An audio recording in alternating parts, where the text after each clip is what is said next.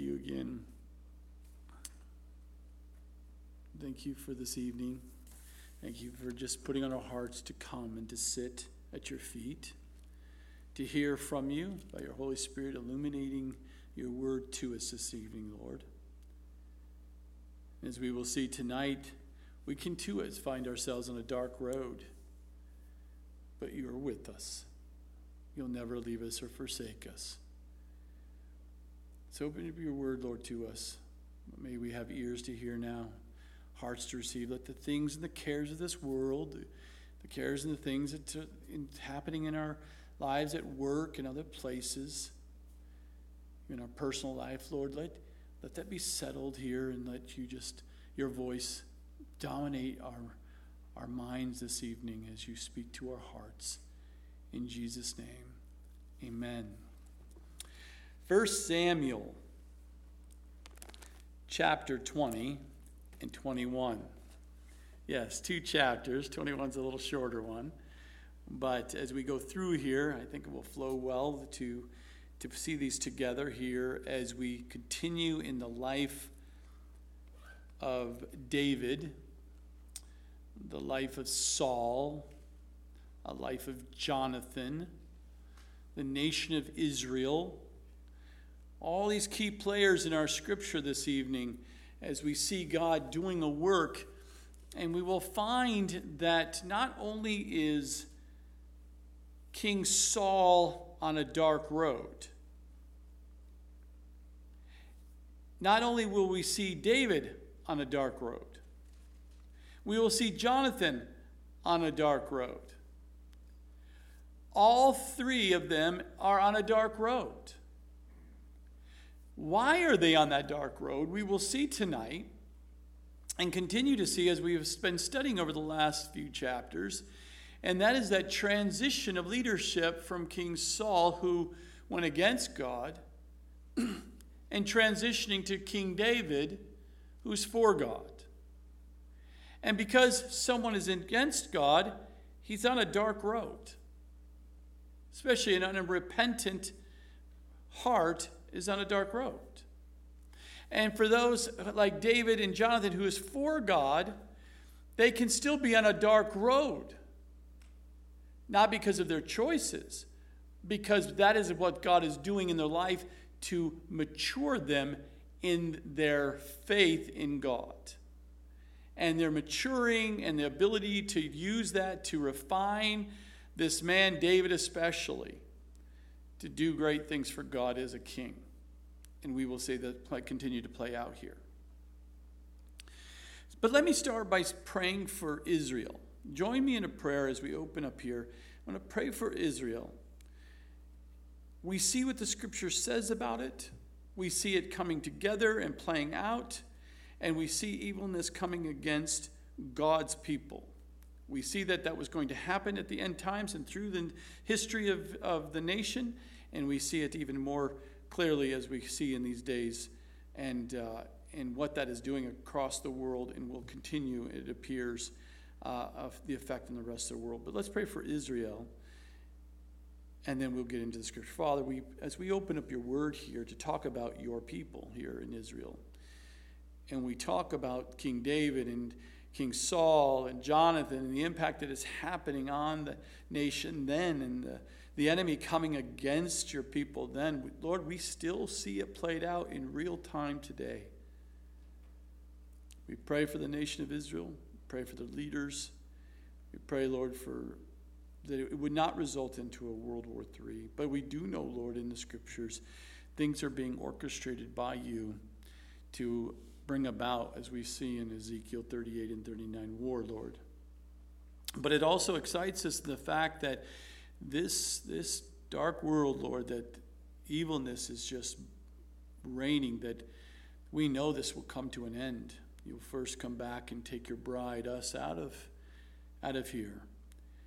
And there'll be a great revival that we, that we see in the scriptures, Lord, and as you will raise up the two witnesses, and you'll raise up the 144,000 Jewish males to be a, an evangelist across, and you will, by your Spirit, will move in a mighty way in those times. But I pray, we pray, Lord, that you will touch all the hearts of the people that we've been sharing the gospel with, ministering to, encouraging to walk by faith in you and the forgiveness of the sins by you because of the finished work on the cross. Lord, I pray that by the good news that all of the people that we've been reaching will see what's going on and be touched by your spirit and they will be born again.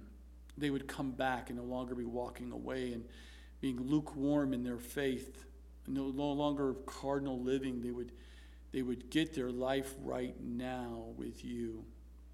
Maybe there'd be repenting hearts happening across the nation, around the world, Lord. Pray for our brothers and sisters who are being persecuted, the nation of Israel being persecuted. Lord, we pray that you would be your power and your love and your might would be revealed to the world in Jesus name. Amen. 1 Samuel chapter 20. Let's take the first four verses. Then David fled from Naioth in Ramah and went and said to Jonathan, What have I done? What is my iniquity? And what is my sin before your father? That he seeks my life. So Jonathan said to him, By no means. Exclamation point. By no means. What he's saying here is, nah, that didn't happen. What do you mean you're talking about my dad's trying to take your life? No, that, that, that's not happening. You shall not die. Indeed, my father will do nothing, either great or small, without first telling me. And why should my father hide this from me? Obviously, what David told him about him chasing him down to Naioth, where Saul was, down where the, the, the, the, school of priests were. He, obviously, dad decided, I'm not telling my son Jonathan what I'm, my plans are. And so now he's finding it, and David's bringing up, saying, Wait, wait, wait, what's going on here? You would have told me. Why didn't you tell me that your dad was going to come down looking for me to try to kill me? That didn't happen. No way. He's not trying to kill you. He would have told me. He tells me everything. It is not so, Jonathan says. Then David took an oath again and said, Your father, he, he's, I swear, I take an oath. I'm telling you, this is what happened. Your dad came looking for me down here. And he took an oath again and said, Your father certainly knows that I have found favor in your eyes. And he has said, Do not let Jonathan know this, lest he be grieved. So, right there, he's telling him the truth. Dad didn't tell you he came down, but God had other plans. Remember, God led him to what? Strip his clothes off, and it was, it was worshiping God, and God was moving his heart and stopped him from trying to kill uh, David. And obviously, they had a conversation because it says right here Saul said to David, Do not let Jonathan know that this, that I came down to try to take your life, lest he be grieved. But truly, as the Lord lives and is in your soul lives, there is but a step between me and death. One step. I'm telling you, Jonathan, it is so close for him taking my life. I'm telling you, he's one step away. That's how angry and bitter he is. He is, he is just jealousy, resentment, and rage. He's a one step away. It's going to take, that's it. So Jonathan's response was what?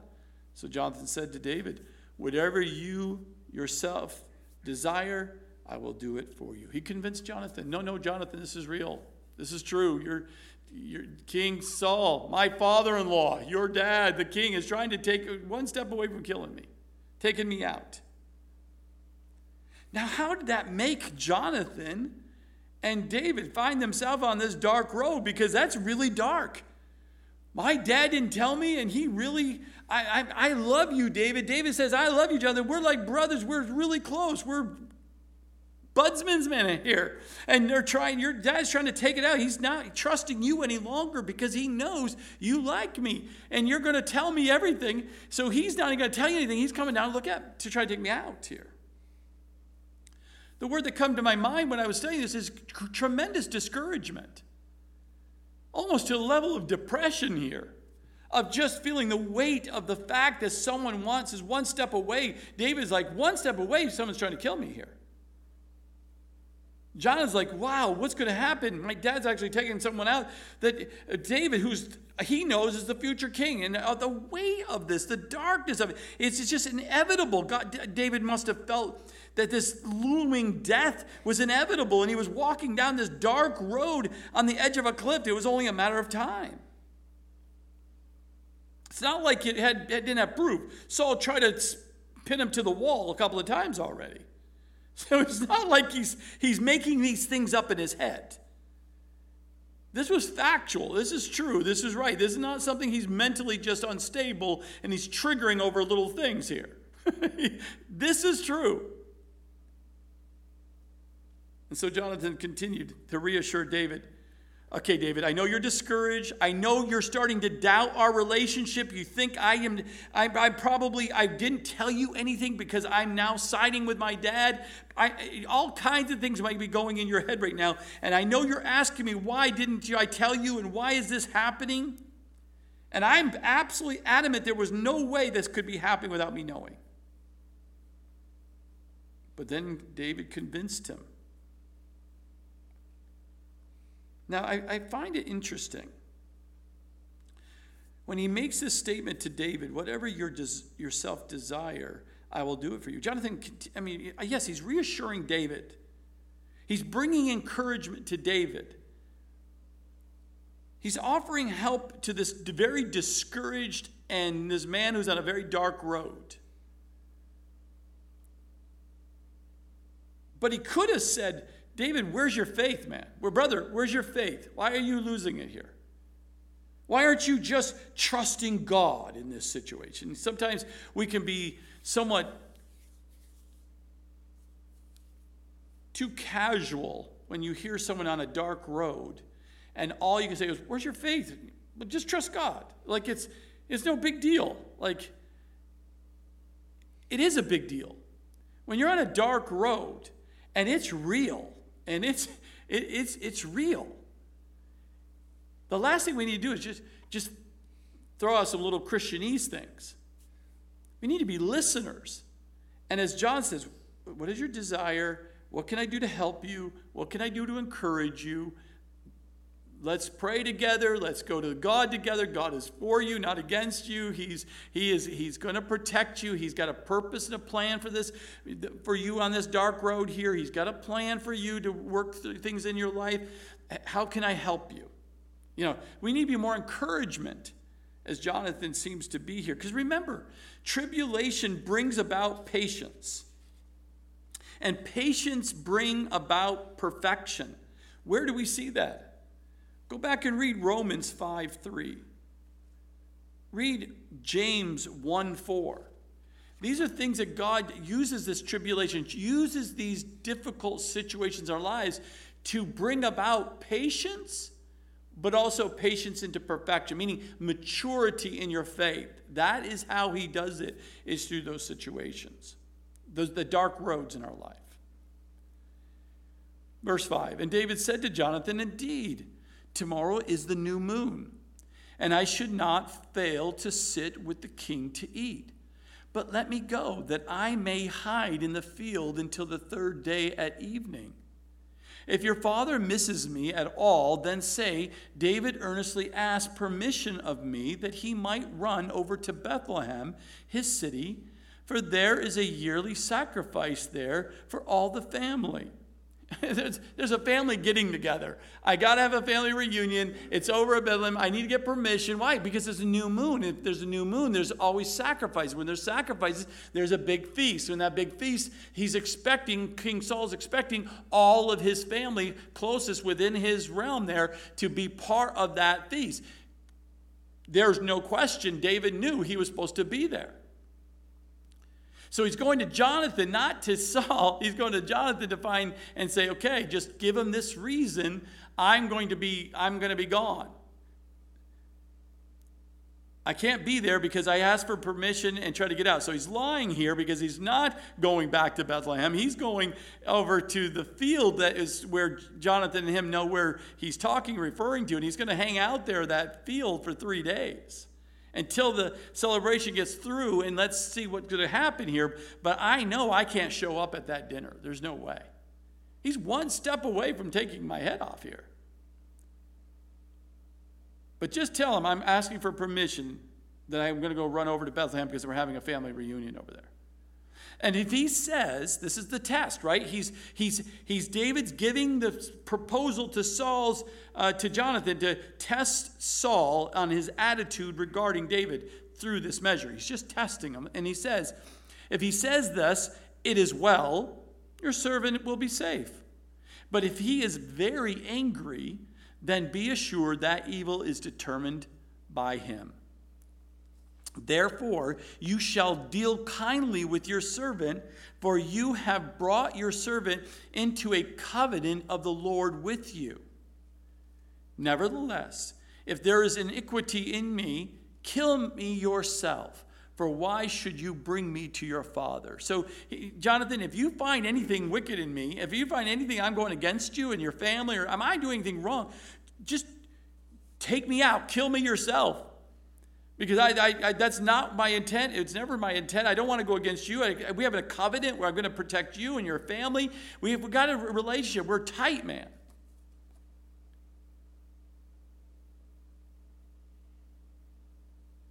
But don't, don't bring me to your father. Just take, take me out yourself. But Jonathan said, Far be it from you. For if I knew certainly that evil was determined by my father to come upon you, then would I not tell you? He's trying to reassure David David, our relationship is still tight. I'm not going against you. I'm not sitting there. I recognize, David, you're going to be the new king. And I said, I'm going to help you in that kingship. I'm your right hand man. I'm right there with you. I'm so close. I'm. I, there's no question I'm going to support you. Now you're questioning if I am going against you now, and I'm somewhat saying, you know, I don't want to let go of my reign. If dad takes out David, then I'm going to be reigning here. And so David's got starts having questions because under stress, when you're on a poor road, when you're on a dark road, when you're on a stressful road, you can start you can start seeing things that are not true. You can start questioning things. You start getting paranoid. You start you start thinking certain things, and you've got to be very. We all have to be very careful of that. That we don't create things and go squirrely in our minds because we're starting to question, because everything seems to be really unstable around us. In those times, David, Jonathan will bring David back to the reality here, but bring David solidly back to the rock, the, the rock that we stand upon. We too have to come back to the rock that we stand on and know who God is in our life and make sure those thoughts are bring every thought is brought under captivity and be in line with what the Word of God and what His truth says and what He knows and what He see, how He sees you, not where everyone else might see you. We've got to come back to that foundations when under stressful times. And we're going to see stressful times, my, my brothers and sisters. So, this is a preparation for us tonight to be prepared to be stable and to not overreact emotionally and, and, and mentally, but, but stay grounded in the truth of who our God is and what he means to us and how he, how he works in through our lives. But here, Jonathan makes it clear I would have told you. Would I not have told you? And then David said to Jonathan, Who will tell me? Or what if your father answers you roughly? I'm putting you in danger, Jonathan, by asking these questions, putting the situation. I recognize it, but who's going to tell me? I'm going to be hiding out over here by the, you know, for three days in the in, in the field. So who's going to? How are you going to tell me where he stands? So David's really honing in on the clarity. Okay, now how I'm going to know from you if it's safe or not? I need to know. And Jonathan said to David, "Come and let us go into the field." So both of them went out into the field. So Jonathan took them, they went out to the field. They're talking, obviously, all the way out there, finding exactly where David's going to be. So it's all set up. So there's no question. David knows, Jonathan knows where he is, he knows where Jonathan is. Everything is set.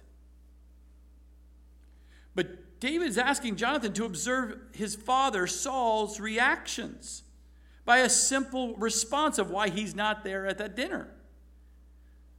Because this was an important one. This is the new moon. It, it, I shall not fail to sit. I'm not supposed to. It's a special sacrifice. We were commanded for the new moon. Where do we see that? In Numbers chapter 28, verses 11 through 15. So he knew how important that, that feast was to be.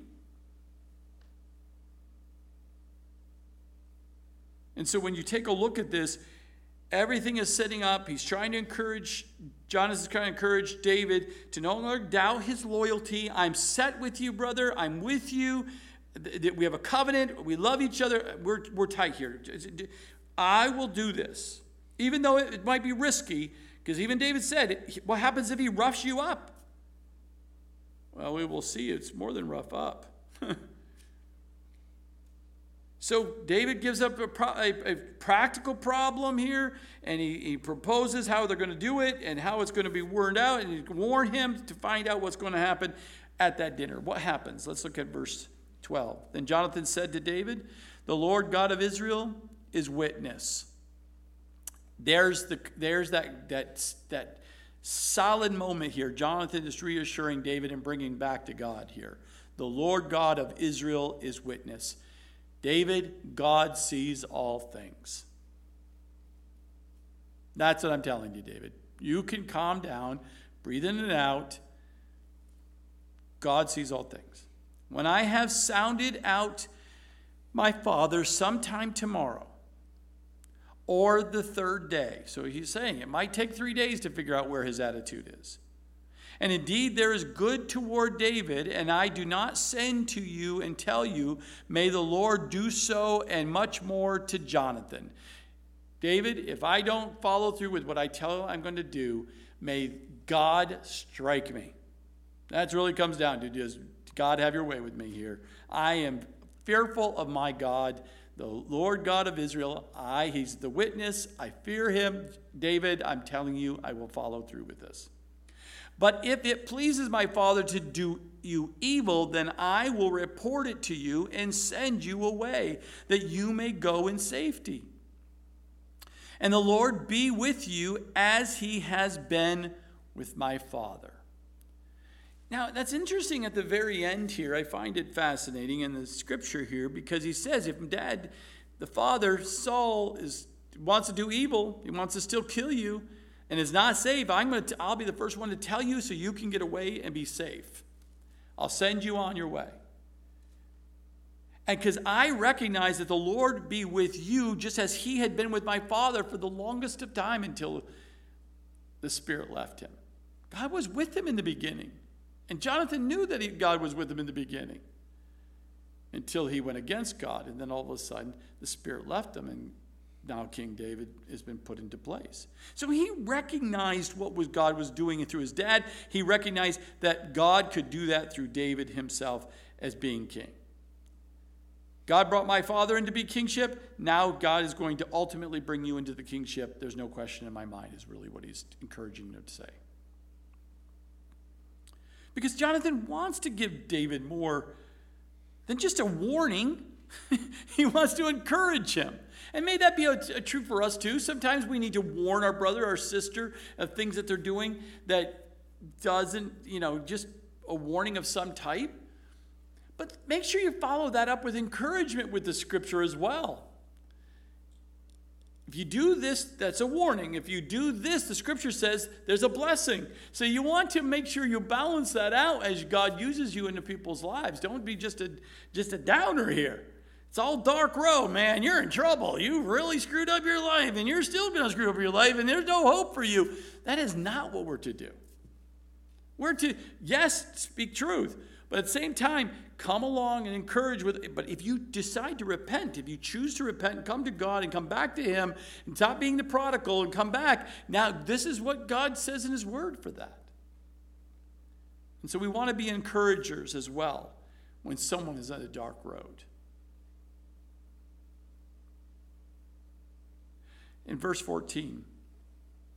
Now we see Jonathan needs reassurance. Why? Because Jonathan's on a dark road too. He's going to go see his, his dad to tell him David is not going to be here for the feast. he also knows now that dad knows that Jonathan is loyal to David. He's going to see the ramification from that, that dark road he's on now. He's got unsurety. And now he's going to sit there and he says, Okay, David, if you leave and you're in kingship, are you going to remember our covenant? Are you going to follow through with what we, have, we signed and covenanted here? So he says right here, And you shall not only show me the kindness of the Lord, while I was still alive, that I may not die. But you shall not cut off your kindness from my house forever. No, not when the Lord has cut off every one of the enemies of David from the face of the earth. So Jonathan made a covenant with the house of David, saying, Let the Lord require it at the hand of David's enemies. Now, Jonathan again caused David to vow because he loved him, for he loved him as he loved his own soul. So we see here again, David, I love you you, you, you're solid on this commitment, this covenant that we have, right? Because I know you're going to be in power. I know you're going to be king. And what they did in those times when the reigning king family, when that king died, then the family went out and the next one came in, they usually wiped out all the heirs of that king so that there was no way to be an uprising to take over that kingship again. So he's saying, Jonathan's saying, while I'm still alive, and, and, that I may not die here. You're not going to take me out here, but if I do die, you're not going to cut off your kindness from the rest of my house forever. You're going to be kind. You're going to let them survive. You're going to let them to be able to have a life and continue to live a life. That's what our commitment, our covenant, correct, David? Please don't cut, cut anybody off in, my, in the family, David, because of my father or because of me, please. And so he caused David to vow, to commit, because he loved him. Just like my own soul, I'll give my own life for you, David. I just, you know, David obviously made a vow to do the same.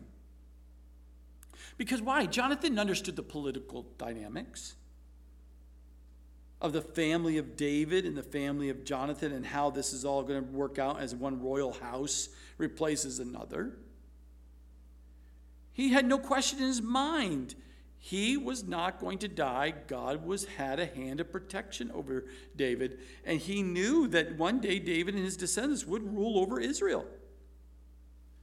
so he wanted that promise from David while he had him and right in front of him talking to him. He wanted that promise that David and his descendants would not kill or mistreat the descendants of Jonathan. Now, Jonathan and David agreed to care for one another. Jonathan agreed to care for David in the face of Saul's threat, and David agreed to care for Jonathan and his family in the future. David fulfilled that promise we will see in 2 Samuel chapter 9 verses 1 through 8. And also chapter 21 verse 7. We will see that David did truly keep that covenant and, uh, and treat his uh, Jonathan's descendants well. So, verse 18 then Jonathan said to David, Tomorrow is the new moon, and you will be missed because your seat will be empty. And when you have stayed three days, go down quickly and come to the place where you hide on the day of the deed and remain by the stone of Ezel. Ezel means departure or a memorial rock that shows the way. That's, that's what that stone Ezel means. And then I will shoot three arrows to the side, as though I shot at a target, and there I will send a lad saying, Go find the arrows. If I expressingly say to him, and, and I pondered on expressingly say to him, what is he going to say? How would he expressingly say this from a distance? This is how he did. Look, the arrows are on this side of you. Get them and come. I can hear him emphasizing to David when you hear me slowly, loudly, directly say these words, I'm telling you a message. What's that message? Then, as the Lord lives, there is safety for you and no harm. So if you hear me expressingly, dramatically, forcefully command voice here, look, the arrows are on this side of you, get them and come. You know it's safe. The king, my dad, Saul, your father in law, is not looking, he doesn't have an attitude about killing you. It's not, it's safe. There'll be no harm. But if I say thus to the young man, again, expressingly, forcefully, command voice, look, the arrows are behind you. Go your way, for the Lord has sent you away. And as, the ma- as for the matter which you and I have spoken of, indeed the Lord be between you and me forever. What's the expression? If it doesn't go well, look, the arrows are behind you. That's all he's going to say. he's saying to David, uh, get out of there as quickly and as forcefully and fast as you can because you and I are going to be a distance between us. And look at the last word forever. Forever. Once Jonathan learns his father's heart and intention toward David, He's going to communicate David through a, a, signal, through a very direct, expressive way, one of two messages. And, he's, and David is close enough to hear by that rock is out. And Jonathan will take that target practice, practice so he doesn't bring attention. What is Jonathan doing out there today? Ah, he looks like he's doing some target practice. That's all. Lads chasing things. That's all he's doing. Hmm, okay. Disguise, make sure no one knows where Jonathan's disappearing to. Because he's, I, he knew that no question Saul is going to have his little stew pigeons all around looking to see what his son is going to do and where he's going to go so they could follow him and have some scouts follow him to find out where David is. There's no question in their minds. But they wouldn't think he was out there practicing archery, shooting, and that would be the message. And sure enough, one of the two messages to give, and he actually gave one of those messages. Now, we will find, obviously, Saul was determined to kill David, or he was not. And the Lord will send him out if he is. And it's, it's this critical time in David's life. You have to say, I'm on a, David's on a dark road. Either he will be welcomed back into the palace, back into the, the palace in his home, and he would remember because he lives there now, and and he, he would be a, or he's going to be a fugitive for the rest of his life for as long as Saul's alive and in that position of power. He was going to be a fugitive, and he didn't know where he was going to live. He couldn't go back home. That's that's Saul's daughter, so he's not going back there. And so Saul would become a, you know, a hunted man. All was riding on this message brought through a few arrows. Those three days must have felt like eternity. Waiting. So, what happened? Verse 24 Then David hid in the field. And when the new moon had come, the king sat down to eat the feast. Now the king sat on his seat, and as at other times, on a seat by the wall. And Jonathan arose, and Abner, that would have been his cousin, the king's cousin, the, the head of over the army there, Abner sat by Saul's side. But David's place was empty. Nevertheless, Saul did not say anything that day, for he thought, Something has happened to him. He is unclean. Surely he is unclean. Well, if he's unclean, that means at least 24 hours. That's it. You, you, you, if as long as you don't continue, you can be 24 hours unclean. You can come back and then certainly be partaking. So he's in his mind. He's okay. He didn't show up. Okay, he'll be back for the meal. He knows he has to be here. He's unclean, so he'll be back the next day. So, nevertheless, Saul did not say anything that day, for he thought something has happened to him. He is unclean, surely he is unclean. And it happened the next day, the second day of the month, that David's place was empty. And Saul said to Jonathan, his son, Why has the son of Jesse not come to eat either yesterday or today? He doesn't say to, to, to Jonathan, Jonathan, Where's my, where's my son in law? Where's David, my harpist? Where's David, my leader?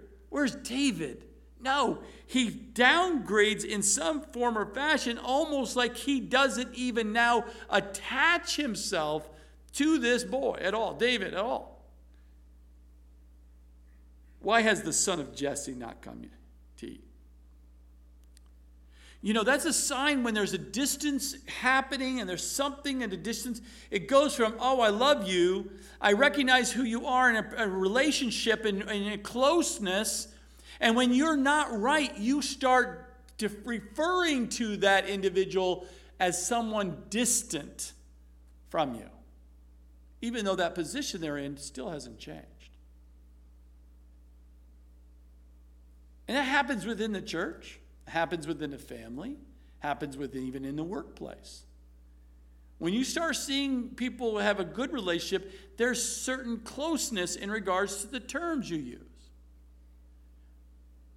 But when there's a distance, there's a division, there's a separation, you start using terms that is of distance. And he used the son of Jesse not come to eat either yesterday or today. So Jonathan answered Saul, David earnestly asked permission of me to go to Bethlehem, and he said, Please let me go, for our family has a sacrifice in the city, and my brother has commanded me to be there. And now, my brother, my big brother, must be the big brother, right? The big brother is telling, hey, little brother, you better be here because you know how family's going to be upset if you don't show up. Yeah, I can see that playing out, right, in real time, but this is not the case here. He's just shifting blame on the big brother here, or, or my brother. And he commanded me to be there. And now, if I have found favor in your eyes, please let me get away and see my brothers. Therefore, he has not come to the king's table. Then Saul's anger was aroused against Jonathan, and he said to him, You son of a perverse, rebellious woman, do I not know that you have chosen the son of Jesse to your own shame and to the shame of your mother's nakedness? I know this. I can smell right through this, Jonathan. That's an excuse. That doesn't cut it. And I know you're covering for this guy. And he was angry at Jonathan. He, he cussed at him. you son of a perverse, rebellious woman. He, he's cussing at him. Your shame. there's so much shame over you that what you're trying to tell me is this lie.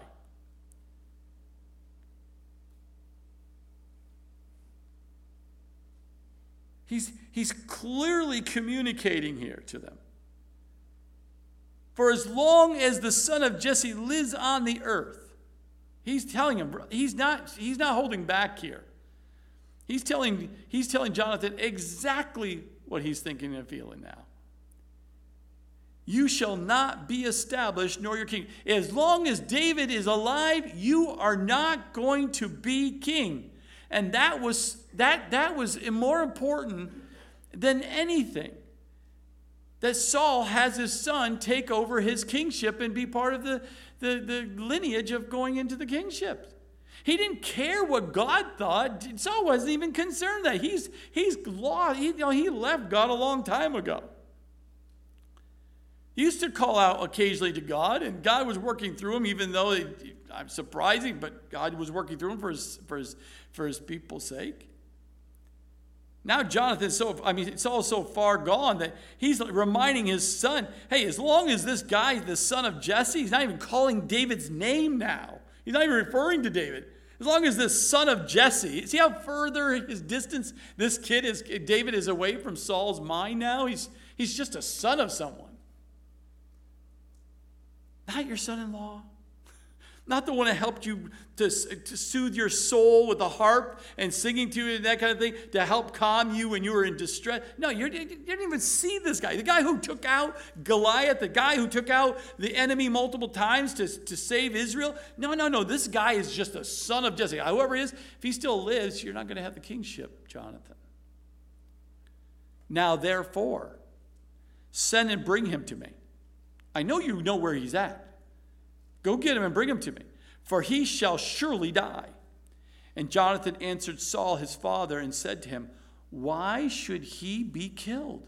What has he done? Then Saul cast a spear at him to kill him. His own son now he's going to kill him. That's how far he is. That Saul is down the dark road. He's spiraling down. He's over the cliff now. He's willing to kill his son.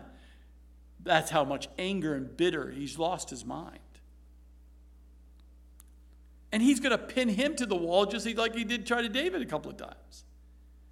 But then you know, again, Saul cast a spear at him to, to kill him. Now, some people like he maybe just was throwing it just to make a point. No, it says in the scripture he threw and cast that spear at him to kill him. That was the intent. It wasn't just to make a point. he was trying to kill him. By which Jonathan knew that it was determined by his father to kill David. I, I, really, Jonathan? You needed a spear coming at you to kill you to understand how bitter and angry and, and jealous and, and resentment, all the things that could just spiraling your father's coming after David. You, that's what it's going to take? But you know that I, I pondered on that and I'm thinking, Lord, isn't that so true? That we always go, no, no, that can't be true. No, no, no, they, they would never do that. Come, no, they cannot be thinking that way. No, they wouldn't cause a, a, a, split in a church because no, they wouldn't cause a they wouldn't cause a split in a family. No, they wouldn't cause to do that. No, no, no. Sometimes you just in denial of all the signs and symptoms and all the things and indications that yes, that person is intent to cause dis, dis, disunity and disruption and, and actually take out people in the in the situation. And you just kind of like, no, no, no, that can't be how important it is that we have the wisdom of God and the discernment of God to see what this and and so Jonathan arose from the table because he's got it clear now. He's not in denial. So Jonathan arose from the table in a fierce anger. So now Jonathan's angry. He's triggered. He's like really mad. Oh, why? Because he, Saul's wrong. Dad's wrong.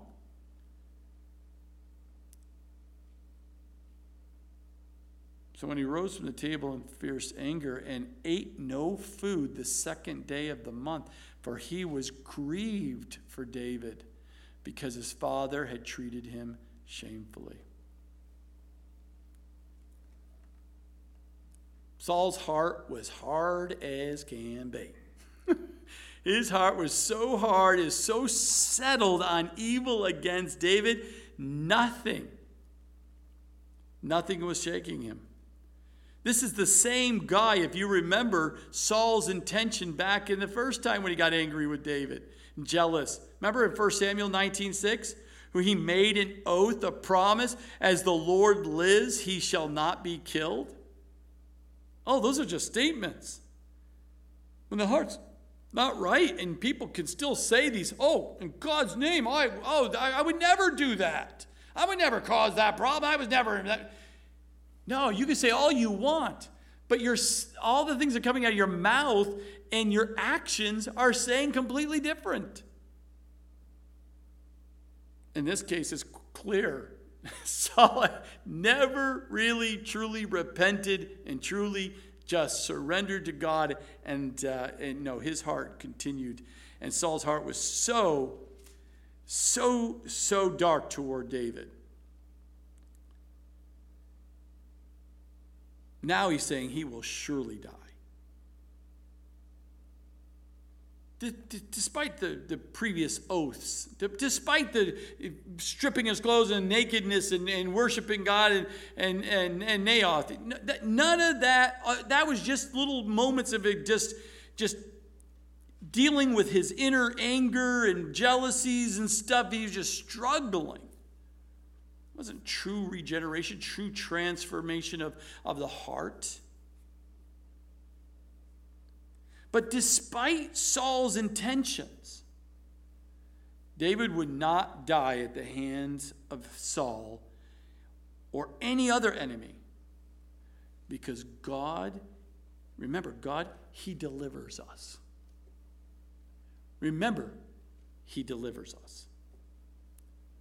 And when you think the enemy's going to take you out, you just remember He delivers us. He'll deliver you. You're a child of God, He will deliver you. When we see what's going on in Israel, watch out. He's going to deliver them. He's going to deliver them. He will deliver Israel. He did it then, and he will do it now. And he'll do it in the future. Two more wars, remember Ezekiel and then Armageddon. Remember, there's two more after this, the, the, what we see in today. And God shows up each time, every single time. Six day war, after World War II, all the different wars. God has delivered.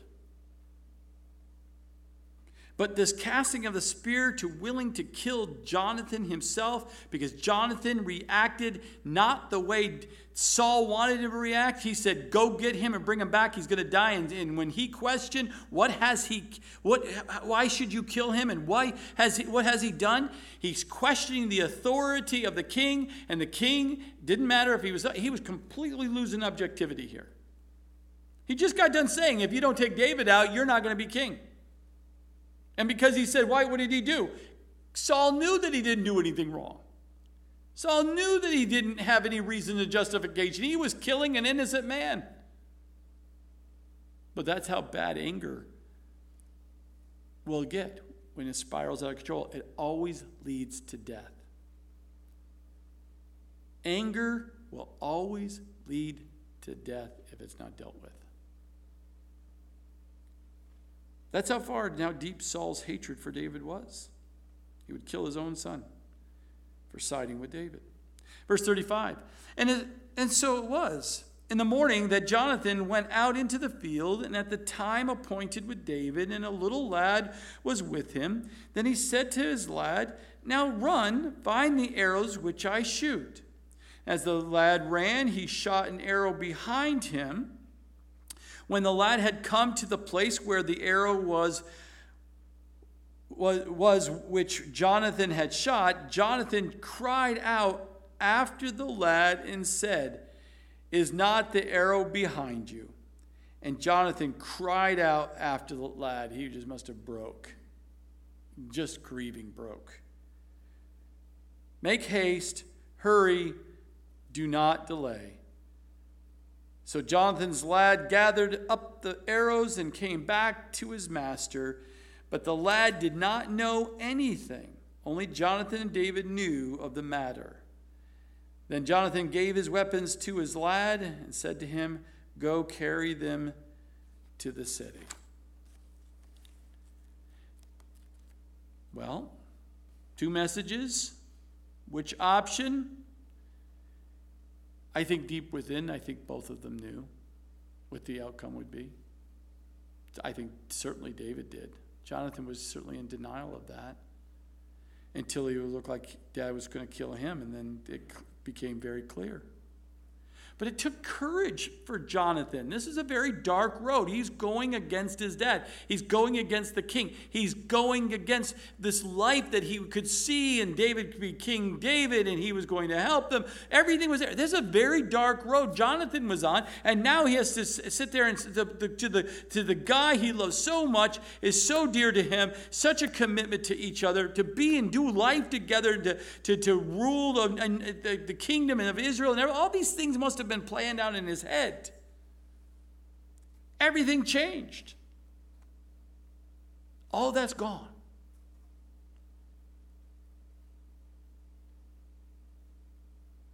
It's all about now survival. And his best friend David has to run, and he will never see David again. Single arrow told David his whole life has changed based on that one arrow. He would no longer be welcomed into the palace. He'll be no longer welcomed even in around the town or the army of Israel and all of the guys that he's led as a leader of the army. None, none of that. He won't be able to do any of that. He could no longer go home to see his wife. He could no longer, David could, is now just a fugitive on the run from an angry, jealous king determined to destroy him. And he's going to be hiding and hiding and hiding. Sometimes our life turns on a smallest thing one arrow, one moment, one incident, one tragedy It could be even small or large. It changes your whole life. One night of carelessness may change a girl's life forever. One wrong night with a bunch of guys going out and arrest is happening, and because of your association with them, now you have an arrest record. Because you just chose, because you want to just hang out with the guys and those guys were not good.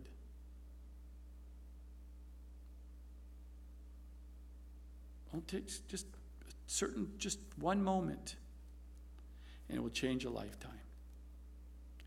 As a pastor, I have seen that played out more times than I can count.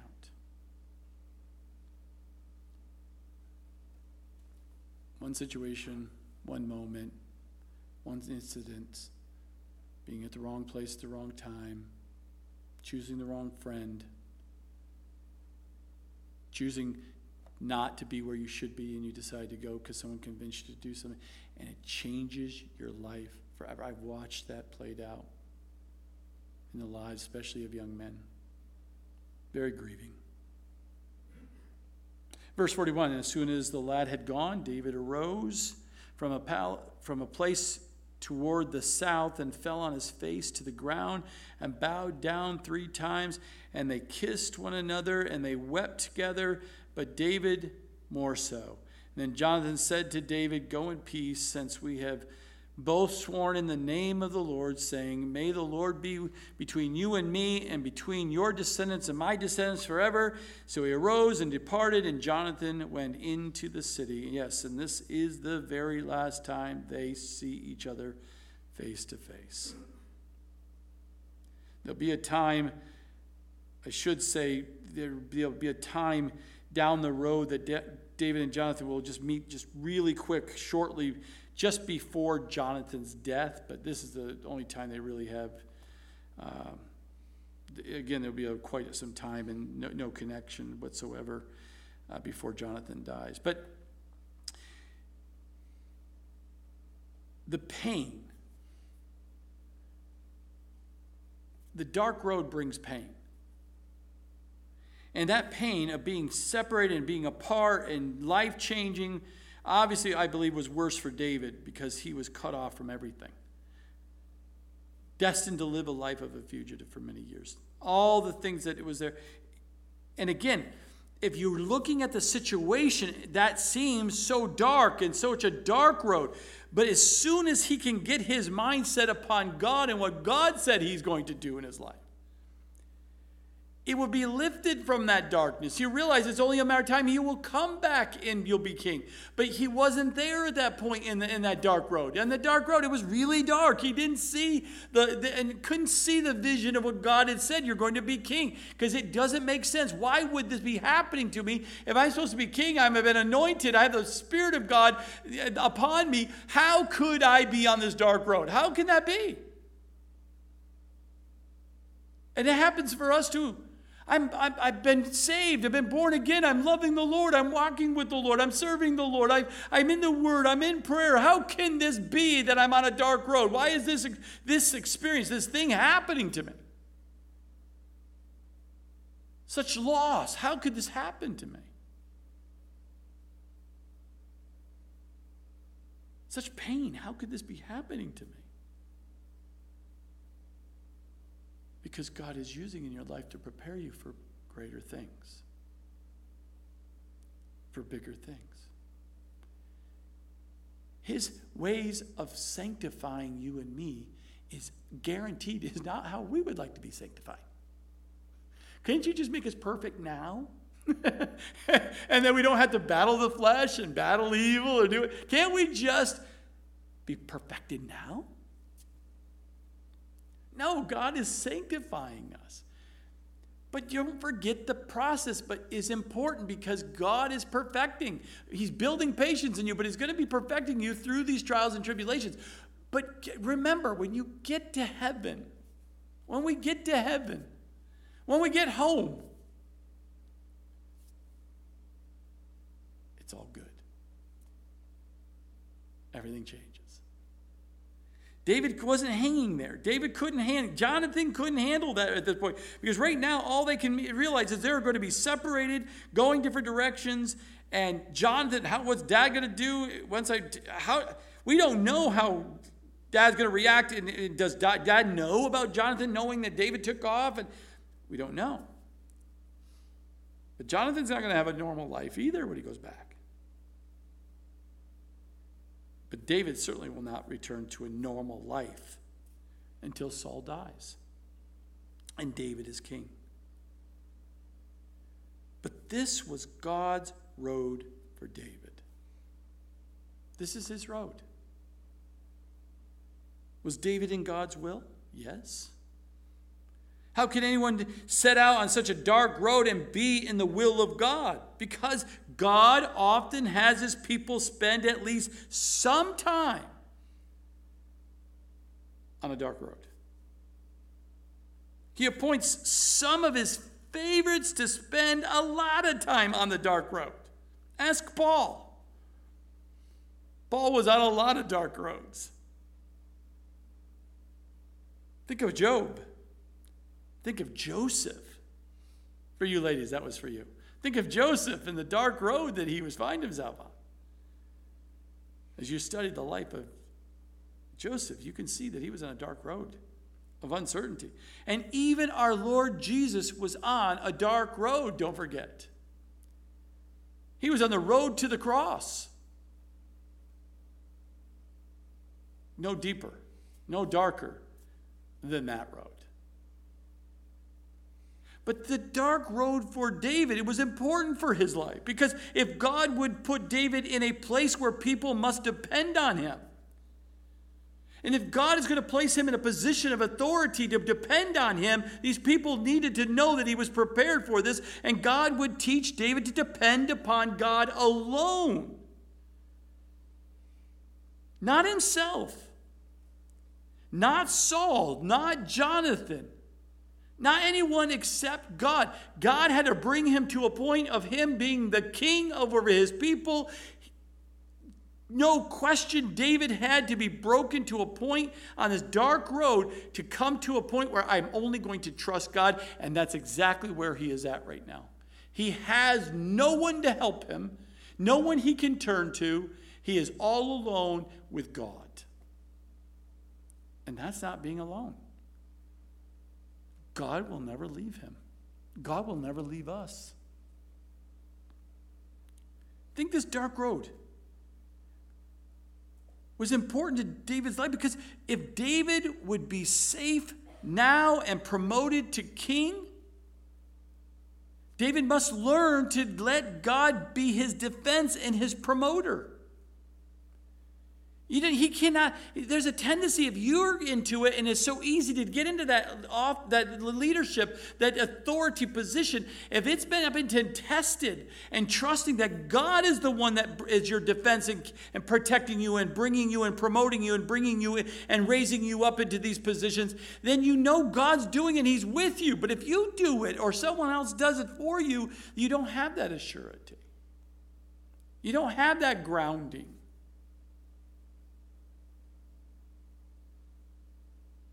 Because then you'll be, feel like you're never safe and someone's going to take the position away from you.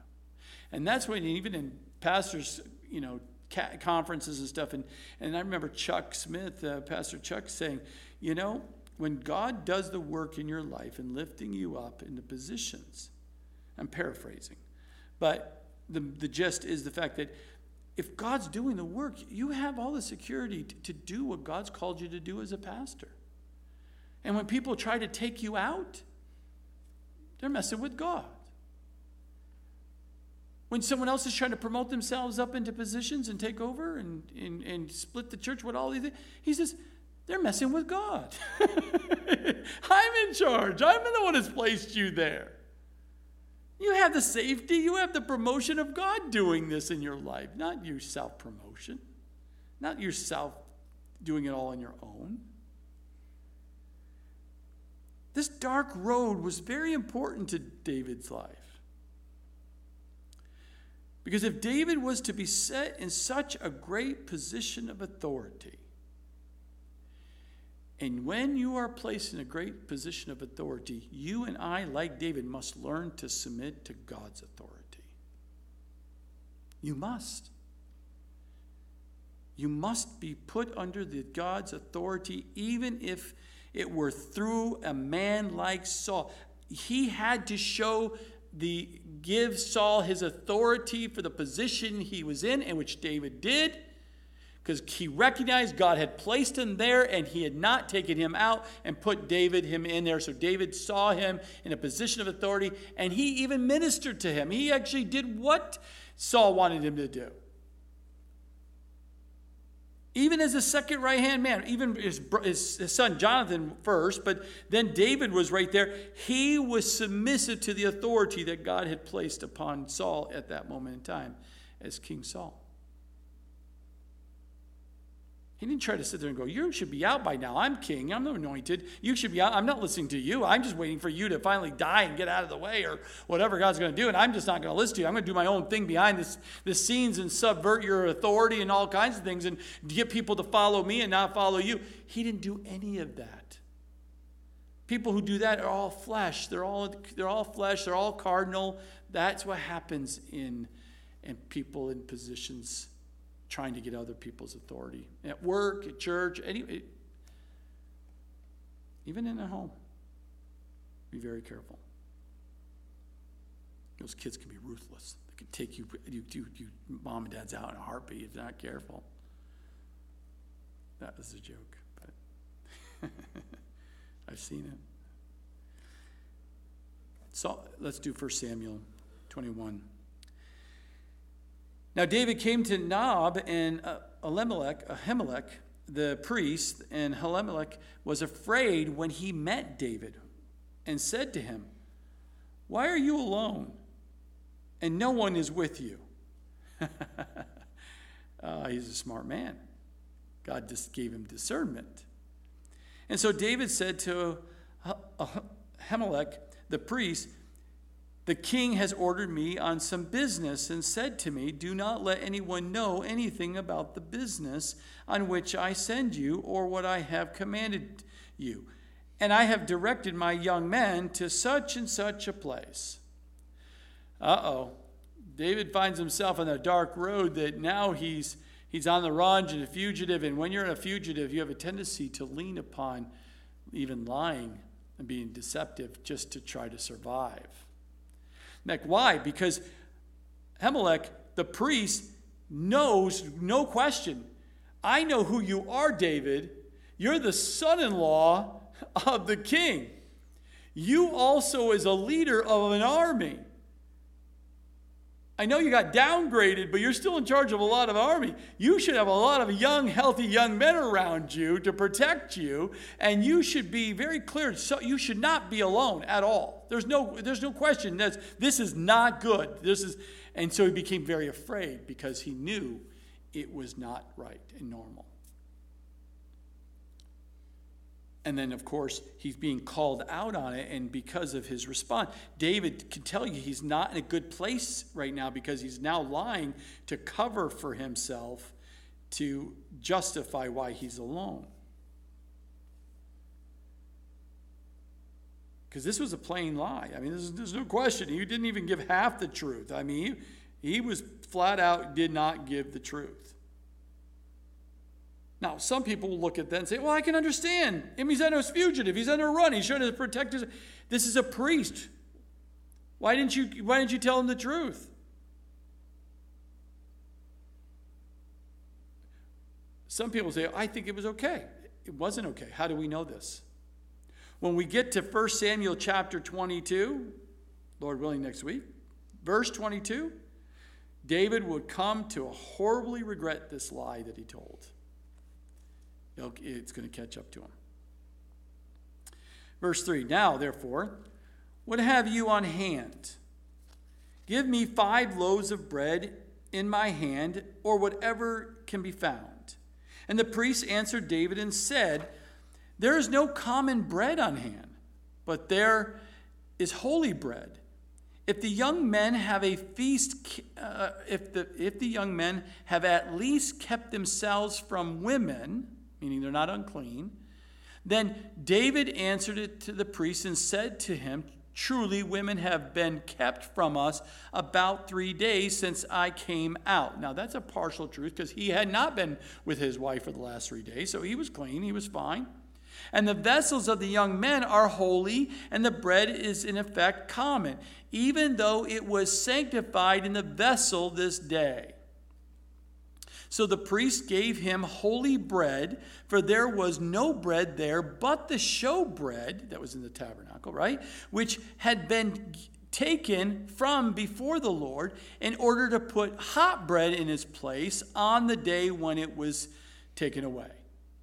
So David came into the tabernacle in Nob he was hungry. He knew he needed food. Now he couldn't wait. He just threw out a lie there. He comes to the priest. He asks him, What kind of food do you have available? The only bread I have is the show bread that was part of the tabernacle. We just took those 12 loaves, one loaf representing each of the tribes of Israel, that had to be warm, always fresh for the Lord on that show table.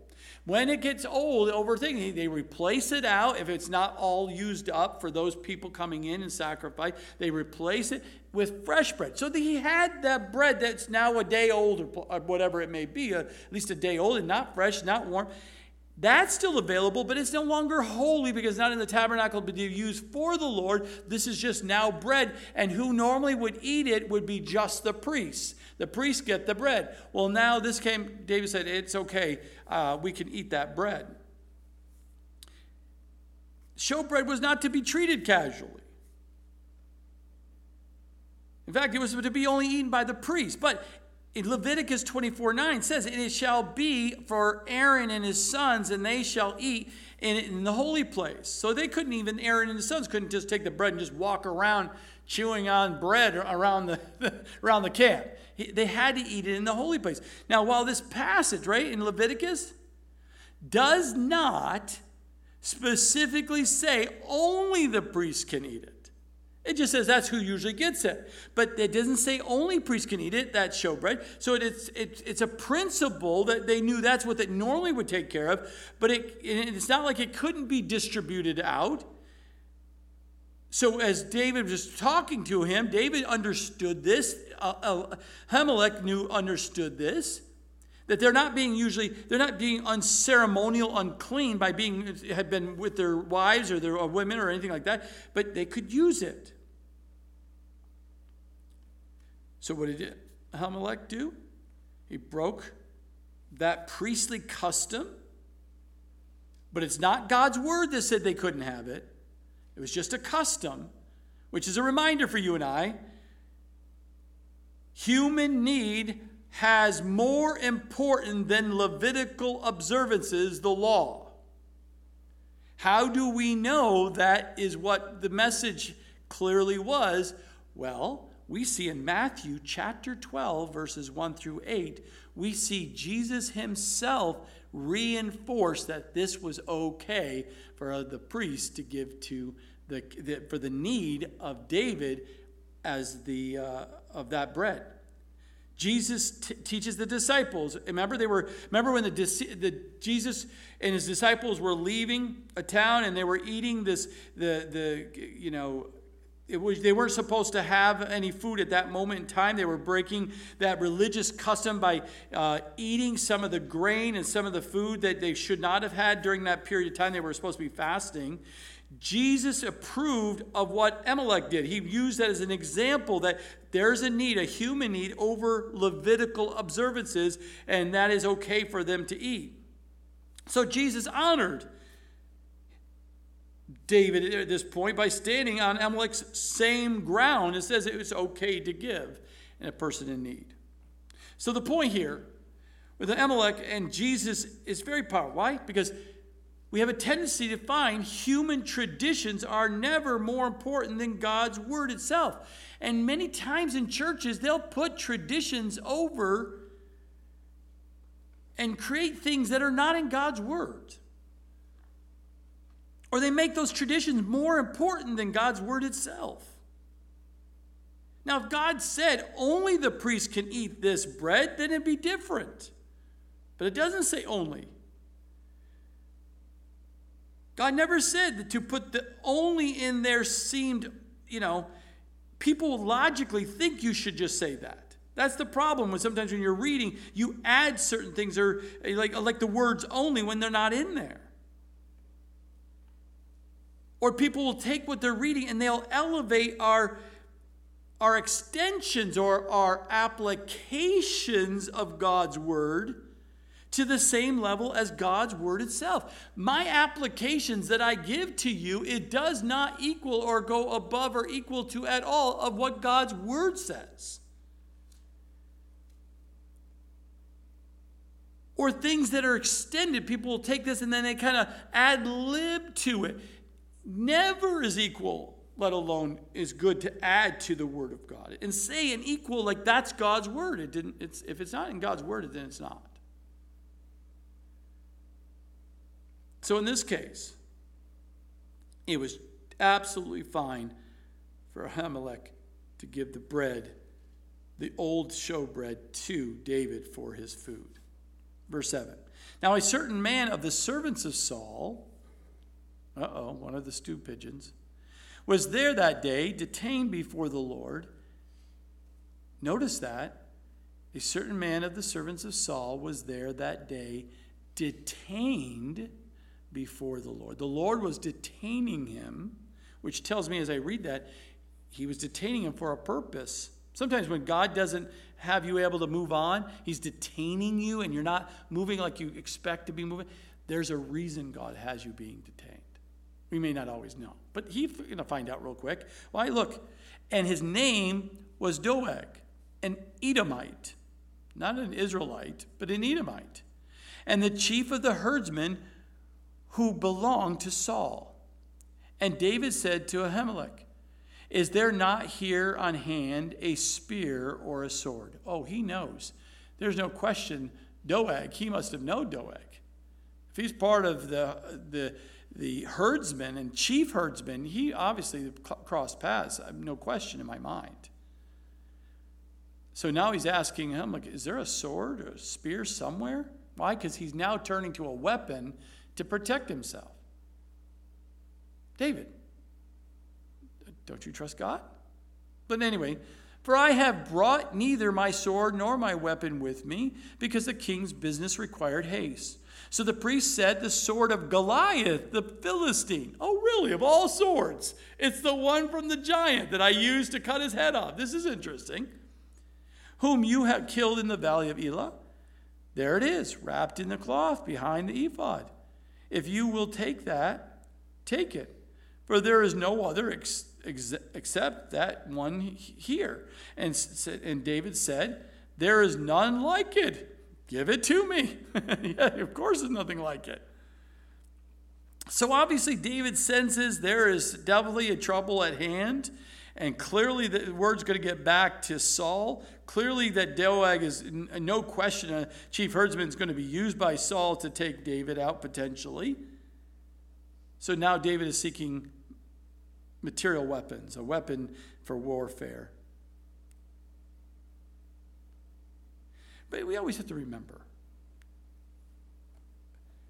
when we see things not going well, don't always turn to the weapons of, of material weapons when we know that warfare is not carnal all the time. It's not carnal. It's not always physical. It could be a spiritual warfare you're dealing with. We need our weapons are our warfare not to be carnal, they're supposed to be spiritual. We see that in 2 Corinthians 10:4. But when you're in a cardinal place, when you're in a dark place, you get wrapped in not by faith but into the, the flesh and you're trying to survive, we start depending on cardinal weapons or cardinal ways versus understanding these are spiritual things. We do not fight against flesh and blood, but against principalities and darkness of this world. So don't always quickly turn to the material weapon, but go to the spiritual first. Seek the Lord and what the Lord wants you to do to pray to push back that enemy. Yes, there are times where God uses, yes, even the, the weapons of, of, of, of material weapons to push back evil. But imagine grabbing that sword and having flashbacks to the moment when you're cutting off Goliath's head. His whole life changed at that point, remember. God said, I'm going to use you in a mighty way. I think that I ponder on that. I said, why of all sorts? Why is it Goliath? Because that's how God works. He will use moments where you're a dark road and you need to be encouraged and reminded that God is with you. He brings something typically in the past, something that you will relate to how God helped you in the past. He will bring into the present to remind you and encourage you God's got this. God's got this. Don't panic. Don't worry. I've got this. Because there was no other sword, but that one would speak boldly to him that said, David, did I not give you the power to take down Goliath?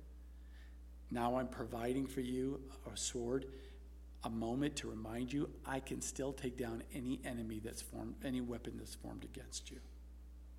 I can deal with this. Verse 10 Then David arose and fled that day from before Saul, before, from before Saul. Why? Because did all of a sudden that Doeg go get Saul and Saul's coming? He knows Saul's coming. Whatever that is, he's fleeing not from Doeg. He's fleeing, fleeing from Saul, and he went to Achish, the king of Gath. What? You're going into this enemy camp? this is really weird.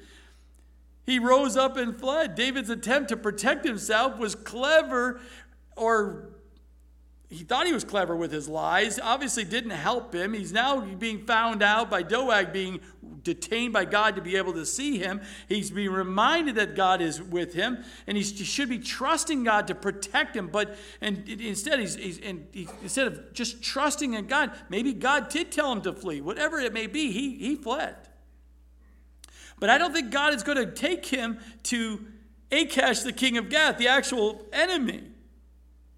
But that's exactly where D- David went. Why? Because David, in his, in his leaning on his own understanding, had no other place that was safe for him to go to. He goes, if I go to the enemy camp, then Saul's never going to come boldly right into the enemy camp. He'll never think I went to the enemy camp. He wouldn't think I'd be that crazy. Well, he was directed to the enemy camp. He must be discouraged or deceived to think how he would go into this camp and be peacefully find refuge in the enemy's camp carrying their main guy Goliath's sword with him. And where in his right mind would he think he would have any kind of refuge or peace there? Look here at verse 11. And the servants of Achish said to him, Is this not David, the king of the land? They see David who he is. He should be the he's the king of the land. They, they all know who he, this man is. Did they not sing of him to, to the one another in dances, saying, Saul has slain his thousands and David his ten thousands? They even knew the song. It's a great hit in Israel, around the land. It's a big sound. It must have gone number one on the chart. Now, David took these words to heart and was very much afraid of Achish the king of Gath. Oh, you should be. Why? Because they have, those Philistines immediately recognized David. They recognized him as being the king of Israel. The fact that he was used to slay all their brothers, that they were dancing and celebrating because of him. And because of that, David knew he was discovered that quickly, that fast, and understood that King Achish, Achish is going to get a hold of him and would not let that man who killed Goliath to get away. How do we also know this? Well, when David was in these distressing moments, he wrote songs. He wrote Psalm 56. And that kind of helps when you go back and read that, understand what happened here at this moment of time. The title, if you go back and look at it, it talks about the Philistines captured him in Gath. He was captured. They recognized him and he captured him. Here in chapter 21, it doesn't give us any details, but that song gives us more details. The Philistines captured David. David thought he would find some autonomy, some, some, some sympathy, maybe, some, some secret. He would go in and blend in and no one will know. He won't make any friends. He would just kind of hang out around these ungodly Philistines in Gath. No, no, no.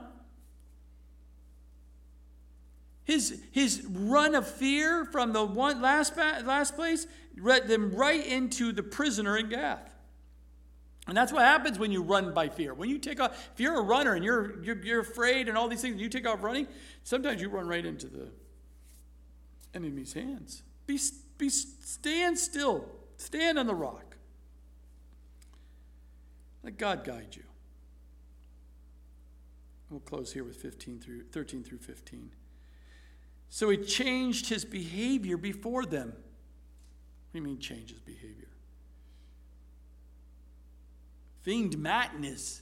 He had this, he, his behavior came where he was absolutely out of his mind of madness. He acted mad.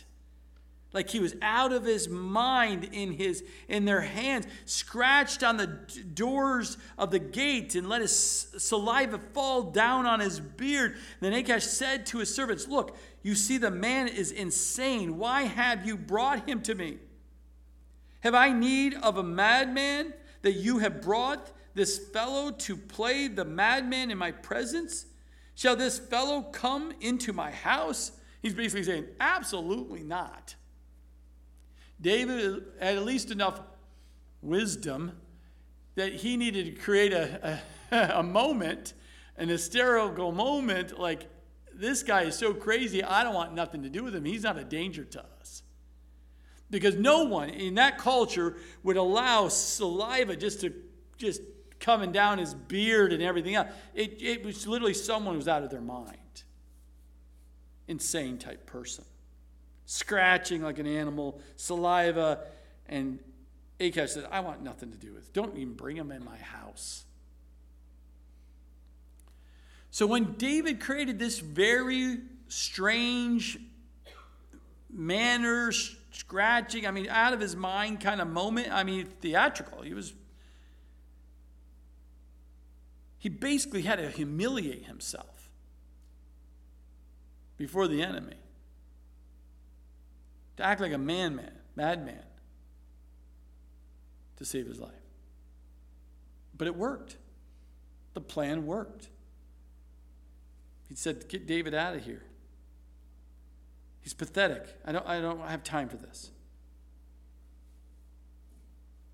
The question is, I always ask, was he walking in the, in the spirit or in the flesh when he pretended to be mad to save his life? Some real smart commentators, you know, out there believe that David was in the flesh and trusting in himself, but but look at, you know, again, the change in Psalm 56 happened before David's escape, and it made sense that the Lord would guide David into a path of escape that would humble him. Because that moment, David was humbled. When David tried to protect himself with lies and tried to find refuge among the ungodly, he really was wasn't you know he really was acting crazy. But david repented here. He he finally asked for mercy and trusted again in the lord. It was as if the lord said you've been acting like a madman in your decision making and out of fear and not trusting me you're not thinking rightly here. But keep the act going and you're you'll we're going to bring you out of that we're going to humble you we're going to break you Go back and read Psalm 34 as well.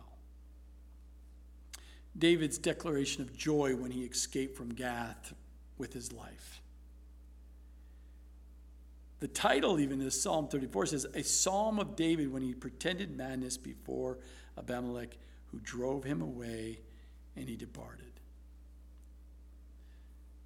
It's a beautiful psalm. I will bless the Lord at all times. His praise shall continue to be in my mouth. My soul shall make it boast in the Lord. The humble shall hear of it and be glad. O magnify the Lord with me, and let us exalt his name together. I sought the Lord, and he heard me and delivered me from my fears. Psalm 34, verses 1 through 4. Tr- tremendous change in attitude toward the Lord. David is now especially joyful because the Lord got him out of a mess that David found, made him, himself made. You know, he brought himself into that mess. But isn't that our God and his mercy and grace? God's amazing goodness is shown here when he delivers us, when he delivers David, when we really don't deserve it, he delivers us. Father, we thank you for your word, and we thank you, Lord, while we find us all at times on a dark road. And we, out of our decisions, we've made bad decisions and acting like men, madman running out of fear and running into the enemy and leaning on the enemies and finding refuge at different places we should not go to and lean toward. We need to find refuge in you and you alone. Stand on you, the rock. May our joy, may our peace be because of our closeness and relationship. You're the Prince of Peace. You're the you're our strength. You're the one that we receive wisdom from. May we, again, Lord, learn from the word tonight. Apply it to our hearts. In Jesus' name, amen.